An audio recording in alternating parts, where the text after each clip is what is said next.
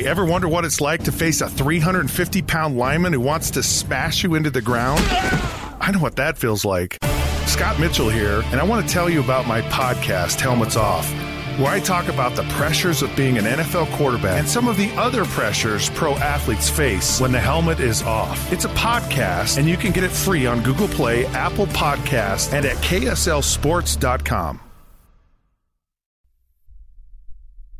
Welcome to Innovation and Leadership. I'm Jess Larson. Today on the show is part two of our interview with Alex Bean of Divvy. If you go to the person that you're trying to go after and you're like, here's what we do, here's why it matters to you, and that's like specific and concrete and it's impactful, you can send LinkedIn messages. You can get to their assistant. You can get to someone that's going to be like, all right, let me go talk to him, right? So for us, it was a lot of, we'd go to the 10 people at a company we thought either were the decision maker or around the decision maker and then we're like this is what we do and this is why you guys have to talk to us and that's the other thing If you missed part one, please go back and, and hear about uh, their big announcement here on Wednesday, raising $200 million, and, uh, and how Divvy works, what it is. We'll soon people know about these cards that you guys do and, and how the system works. But um, for you, Alex, when you uh, think about the choice to be right here um, in Utah, you know, Silicon Valley, all sorts of other places are pretty exciting. Why come from Seattle to here?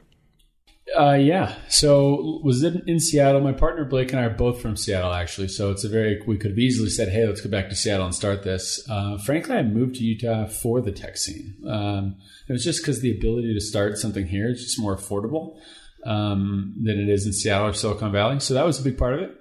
Uh, then when we got here, um, had the opportunity to do it, and it's like, let's keep it here. We've got the talent, we've got the accounting talent, the sales talent we're getting much better at the tech talent. You know, I wouldn't say it's quite as strong as it is in Seattle or, or San Francisco, but it's strong enough. And you can see all these other amazing companies popping up. And it's like, we're creating this ecosystem. Let's go build it.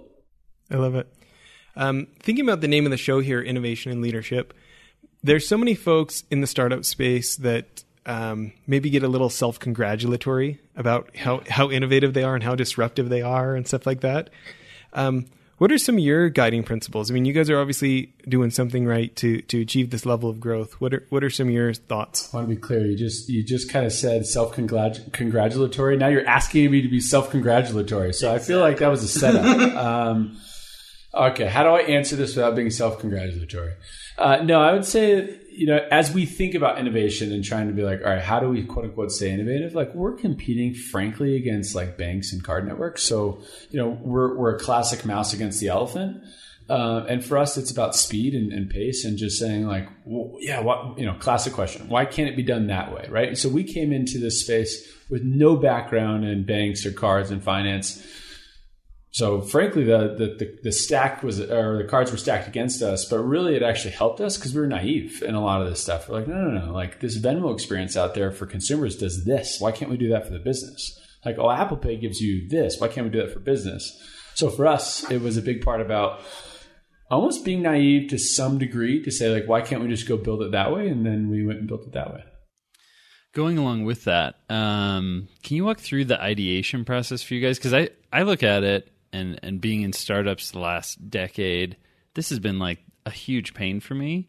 Uh, so as soon as I heard about Divvy, I was like, oh my gosh, finally someone is solving that problem. And I think it's such a, I mean, you guys are disrupting very old industries, very uh, kind of entrenched industries. How how did you guys come through that process for people who, like earlier, have an idea? Yeah. So one, I, am being honest, like being naive to some degree definitely helped. Yeah. Uh, so if you look like why wasn't it solved, and it's like, well, just ask yourself, why didn't the bank solve it? Like, well, first off, they're not software companies, and second off, nothing's broken for them. They're making a ton of money as banks, and the only reason that we feel like we've quote unquote solved something is we actually took what the banks were doing and what the software companies were doing. We said we're going to do it together. So we've had to navigate the old banking systems yeah. and bring it to that quote unquote new age software, like this software can solve all things like mindset. So there's some pretty big moats to get into our space specifically because of the finance, the regulation, the compliance. Um, but yeah, it's the way every good product probably starts, which is like, oh, why why can't I do it this way? Or man, I have this problem. How do I fix it? That's we were running our own small businesses, had the same problems, and we are just like, no, we're going to do this. Yeah. What are some success stories you've heard? I think you guys are very customer centric. uh, as you talk to customers? What are some of the things that, that you're most proud of that Divvy has enabled? So Jane.com, a local group here, which, you know, was like our first larger customer, our first, you know, well, quote unquote real customer. And, um, they have like completely they've eliminated like a full couple days of their time. Like the guy will send us notes like hey i'm going to go golfing today because i don't have to do expense reports. You know it's, it's kind of tongue-in-cheek but it's also like accurate. So for me it's like that's awesome. Like we saved this guy 20 hours at minimum this month of, of things that he was going to do. Uh, so that's pretty cool. Um, and we get a lot of, you know, people that come to us and they say, Hey, I saved, you know, you told me a story. I think it was, you know, before it was off air that you saved money from a vendor that you were going to have to pay, but because you used our system, you know, they didn't charge you. And we've had a lot of those and it's just kind of like gratifying when you actually help people save money and time. Have been pretty fun. You know, in part one, we talked a little bit about fundraising. Um, I'm interested in your experience when you think about uh, maybe thing opportunities people are missing or, or ways that people are going about fundraising wrong. What are what are some of the mistakes you see? Is it that they're objectifying the money source and they're not actually building a real relationship? Is it what what are some of the the things that uh, maybe other folks are missing? Potential mistakes when fundraising. Yeah. Um, so I think TAM is both a huge opportunity and a huge uh, crutch. So investors want the biggest TAM possible. That's the biggest market they can go to. How do you go after the market? Um, and, and, that's a question they're going to ask. But some people will, will use that as the crutch of like, well, our TAM is so big. If we just get 0.5%, you know, look at how big we can be. You have to have like a tangible, logical, how are you going to get that 0.5%? Meaning like, how is your product going to get into market in a way that makes sense? Because again, as an investor, like, well, why can't this incumbent do that? And if they have 100x dollars that you have, if not way more, they're going to ask that question. And I think fundamentally, one thing that we did well is we said, look how big this market is because it is. Every company in the planet can spends money, and we're going to be in that market. But then we were able to say, okay, but here's how we're different, and here's how we're going to market. Here's how we're going to go was, to. What was that answer? Yeah. So for us, it was the freemium model, right? Because we figured out a model that we could get paid while having a freemium approach. Uh, we knew exactly who we were selling to, which is controllers. We knew the type of companies because we'd done a bunch of pre demos to figure out who our market was. And from there, it wasn't actually rocket science. Like from a marketing standpoint, it was just like, okay, if we just let 100 controllers know that we exist, then boom, like, you know, we're going to get 30 of them. Uh, a, a, thing we did do that, which was unique, is we actually took $100 on our cards, literally pre loaded a card, sent it to controllers as like cold mail, and said, there's $100 on this card go buy anything you want. So they'd go to Amazon and buy something. And then we'd see the transaction because it was on our, our funds. And we'd be like, hey, we call them and say, how's that Amazon transaction? And they're like, pretty good actually. You know, then we'd talk them how like that, you know, works in the system and what we're doing. So we kind of use that as a tool to get out there and, and let people know like, hey, this is how the product works. And uh, that was pretty fun. That's awesome. Going along with that, what are what are some of the marketing shifting a little bit more to that space? Uh, I I would love to hear some of the other things you guys have done to stay fresh, stay creative, because you are going up against such big players. How have you fought kind of that unconventional warfare to to get more market share? Is so on one hand, nothing crazy, right? You know, typical demand gen, typical email, and, and standard go to events and things like that. Um, I think for us though, it's about now as we as we think longer landscape now we're trying to build our brand. We're trying to define a new category. We're trying to do things differently than we did. Like at the beginning was just like get someone to talk to you so you close a deal. But now we're going to larger scope and going farther down the chain. It is thinking through like, okay, we got to sponsor that event, but we don't have five million dollars to do it. So how do we go there, right? And we did this at Silicon Slopes once the first year, and it was we brought cookies with us and we brought dollar bills and we did different things to just be more uh, guerrilla warfare than just you know top down money. And then also specificity can cut through uh, um, dollars meaning you don't have to go brand an entire event and tell everyone everything about you. If you have a specific message to your specific target and say here's what we do and why it matters to you the better you are at that the more you can spend less dollars and people will respond. Yeah I think that's so great because I think so many companies see someone like a Nike as a startup and they're like, well, let's market like Nike. Start, you know, market. You're not Nike. Yeah, yeah. They can go they spend 20 million on, on, you know, 50 million, 100 million on something. And really it's about a brand. And they have the ecosystem of Nike stores and Nike apparel to bring things in We don't, right? As a small company, you cannot do that, or you'll go out of business very, very fast. So you have to kind of um, slowly, slowly go from demand gen to brand, and, and try to build up together. And again, your marketing tactics are going to change as your company changes. What are the you- you've touched on this a little bit, but what are some of the specific things that you're now saying? Okay, we got to shift, or things you're excited about uh, to get into as you as you continue to grow with this new. So, so now that we we created, um, we went out and got a couple thousand customers, and we were, we just went straight to the customer and said, okay, we're you know here's what we do. We sign them up. Now we got the attention of a lot of the channels, right? So now it's accounting channels, it's other bank channels, and it's like, all right, how do we help enable them to go sell it to their channels? So we had to go make noise and create attention, and now we've actually got to go execute through that channel, and I think that's where we're spending not all our time, but a lot of time over the next six months to figure out how to do that better. So, what's an example of that of how you got attention? Well, attention meaning like, okay, we're we're here in Utah, and we would go land customers that used to use Zions Bank or some other bank or whatever, and and like you land enough of them, and Zions is like, well, hold on, like what's happening in the market, and uh, so if we have 15 customers that were using them and now using us, like that causes attention, or like an accounting firm, right? So like you know, there's Squire and Orem, there's Advanced CFO, Dave Chase is the president of, and you know they'll refer us to, or like we'll go to some of their customers their customers will hear about us they'll start telling them that we exist and then now it creates like well now they want to know and then it's like okay now dave you know he'll go tell his other customers that we exist so it's just getting your product into the hands of more people and then it's like oh conversations are starting the brand is starting to show up Going along with that, how do you now spread? I, think so much of this is um, being in Utah, where there's so much tech, there's so much excitement.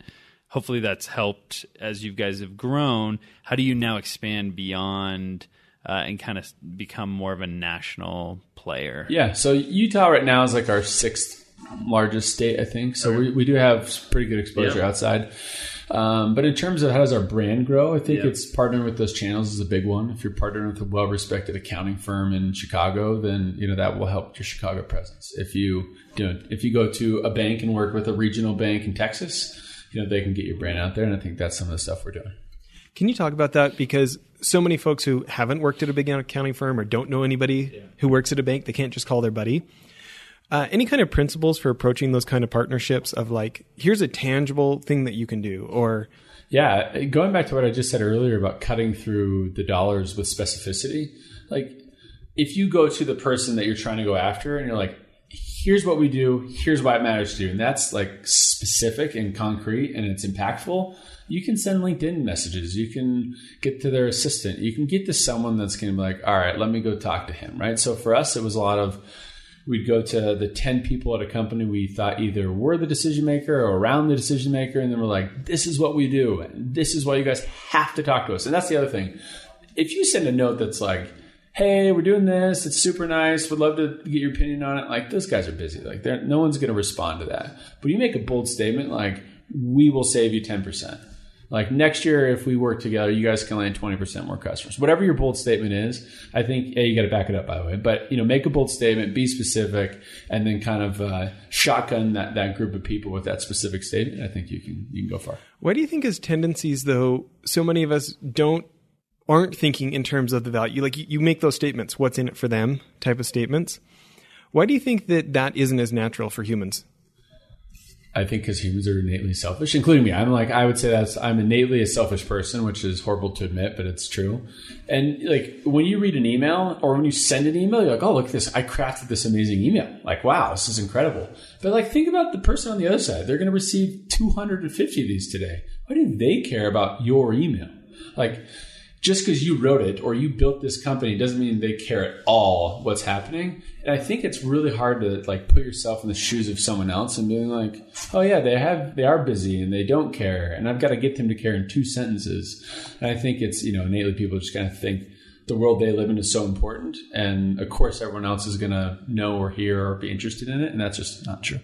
So where you guys are growing, you know, go from 30 staff to 200 staff, the people who are helping you scale, how do you, what does it look like helping them think in terms of the customer interest? How do you guys, how do you guys make sure that that's in the bones? It's hard. Uh, if you walk around the office today, you'll see the TVs. They have our our vision, our, our values, and stuff like that. And again, yes, you can post values, but we try really hard to train on them every week. We have them on our TVs and embed it in our culture. And it doesn't happen overnight. You can't just put it on the wall and it's all of a sudden happening. So for us, it's it's very much trying to tell stories of where we see it. We have Slack channels that talk about it, uh, and really just trying to bring it to the, the attention of the company of like, here's an employee that represented like what we wanted, what we want to see, and, and, and try to just promote that as much as we can. As you're looking at uh, the future uh, for Divvy, what is the thing that maybe kind of your your stretch goal, your your big dream that you're like, I want to hit this? Uh, I will give you two. I mean, and again, we say this internally, even like we, we understand the arrogance of the statement, but like we want to be the biggest company that's come ever come out of Utah. That's a big ask, right? You got quality, you got a lot of amazing companies, but for us, it's just actually a, an exercise of thinking big and an exercise of being like, why can't a company out of Utah be as big as a company out of San Francisco? Uh, and that's just something that Blake and I have, have beat into the drum. And, and, Blake, I've, I've always given him credit for that of like, no, no, no, why not us? Like, think bigger. So fundamentally, it would be like, how do we become the biggest company to ever come out of Utah? That would be the big, audacious goal. Um, I think just from a, from a different perspective of that, of that lens, it would be, you know what? Like, how do we change the way companies spend across the world? like how do we fundamentally change the way that companies spend and reconcile their money in a way that other people can copy us and it might be ubiquitous but we're going to be the first ones that say this is how you do pre-spend. This is how you budget. This is how you spend as a, as a group. If in five ten years like that's just the de facto experience that will be really cool. And, and, I, and it will be i think so someone might copy us you know you know like so you know some competitor might come out there and do it but i do think the experience that we're on and there's polishing and things we want to do with it. But like fundamentally, I really do think we're going to change how people spend money. Yeah, that's awesome. Um, you know what I didn't think about is um, for people. Let's say somebody's listening to this and they want to check it out. Is coming to the website the best place? Yeah, go to getdivvy.com. Um, That's two V's, right? Yeah, two V's. So just getdivvy.com. And yeah, we'll we'll show you the system. Again, it's whether you're a company, you don't even have to be in finance. If you're a business owner, if you're someone who spends money, it's an interesting conversation to have. You know, if you hate doing expense reports, which I'm sure is basically everyone who's listening, uh, you know, we, would like to say that we're a pretty good solution to solve that. So, um, another one. I'm, I'm a real book nerd. Do you have any favorite books? Uh, did you read the Theranos one that just came out? Bad Blood? Yeah, Bad I've, Blood. I've heard great things oh, about man. it. I haven't been through it yet. I'm an Audible guy, so I listen when I travel. But that one was a good. That was a good listen. It made me really nervous. I actually was like, "Wait a minute, what am I? Am I going to get arrested?" In a, I'm trying to figure out like what I'm doing that you know might get me uh, arrested. But um, honestly, I love actually um, explorer books. So into Africa. Uh, the Magellan book across the world. There's some really cool books about just people that you know navigated Antarctica for the first time and, and navigated the globe. Th- those ones actually are just a little bit unique that I, I find really compelling. That's great. I've never heard heard those. You, you got to actually read the uh, Sir Ernest Shackleton story, Endurance Across Antarctica. Oh it's yeah, unbelievable. Really, that and uh, the Magellan one across the world. Uh, yeah, they're incredible. You know, it's it's interesting how often um, folks get inspired from sources outside their lane. You know, and and yet you know, like you hear there's there's folks that I really respect that I think of as like real hard nosed business thinkers who have said stuff like using fiction to be inspired, like looking at the looking at the values that somebody in fiction lived as an inspiration, and it's that's not a traditional source. What is it about the Explorer books that get, that you enjoy? Well, I was actually going to make uh, so Blake, my co-founder, and I. We it's like an internal joke. We understand we're old and we shouldn't, but we love Harry Potter. Like the two of us just grew up on it. We still talk about it. It's like our thing, you know. So it's like it's Harry Potter. It's a kids book, but at the same time, like you enjoy the story and like how it brings it about, and you can apply that to your life. And for me, the the Explorer books is like here's a person that didn't know that the Pacific Ocean existed, and they said to themselves, "We're going to cross the globe. We're going to do it. We have no idea how we're going to do it, or we're going to cross Antarctica on foot. Never been done before. We're going to do it." That's a startup. Like you, you are like, I'm going to cross the globe. You have no idea how you're going to get there. You know you're trying to get to India, but you don't know what's in between, and you're going to face the Pacific Ocean, right? Like that's what I talked about earlier. You are going to face your Pacific Ocean. It's happening. So prepare for it or don't go on the journey if you're not prepared for it. Um, and I think when you read those explorer books, you're just like, they had no idea what was going to happen next time they stopped off on the land. They'd either get killed or they'd get trade. And I think that's a lot like a startup. You have no idea what the future is. You know what you're trying to do, but there's a whole lot of unknown, and you just gotta gotta go for it. I love it. Well, um, as we wind down here, maybe we'll end with uh, one of my other favorite questions. Um, if you go, if you could go back and give a younger version of yourself some advice, what do you think it'd be?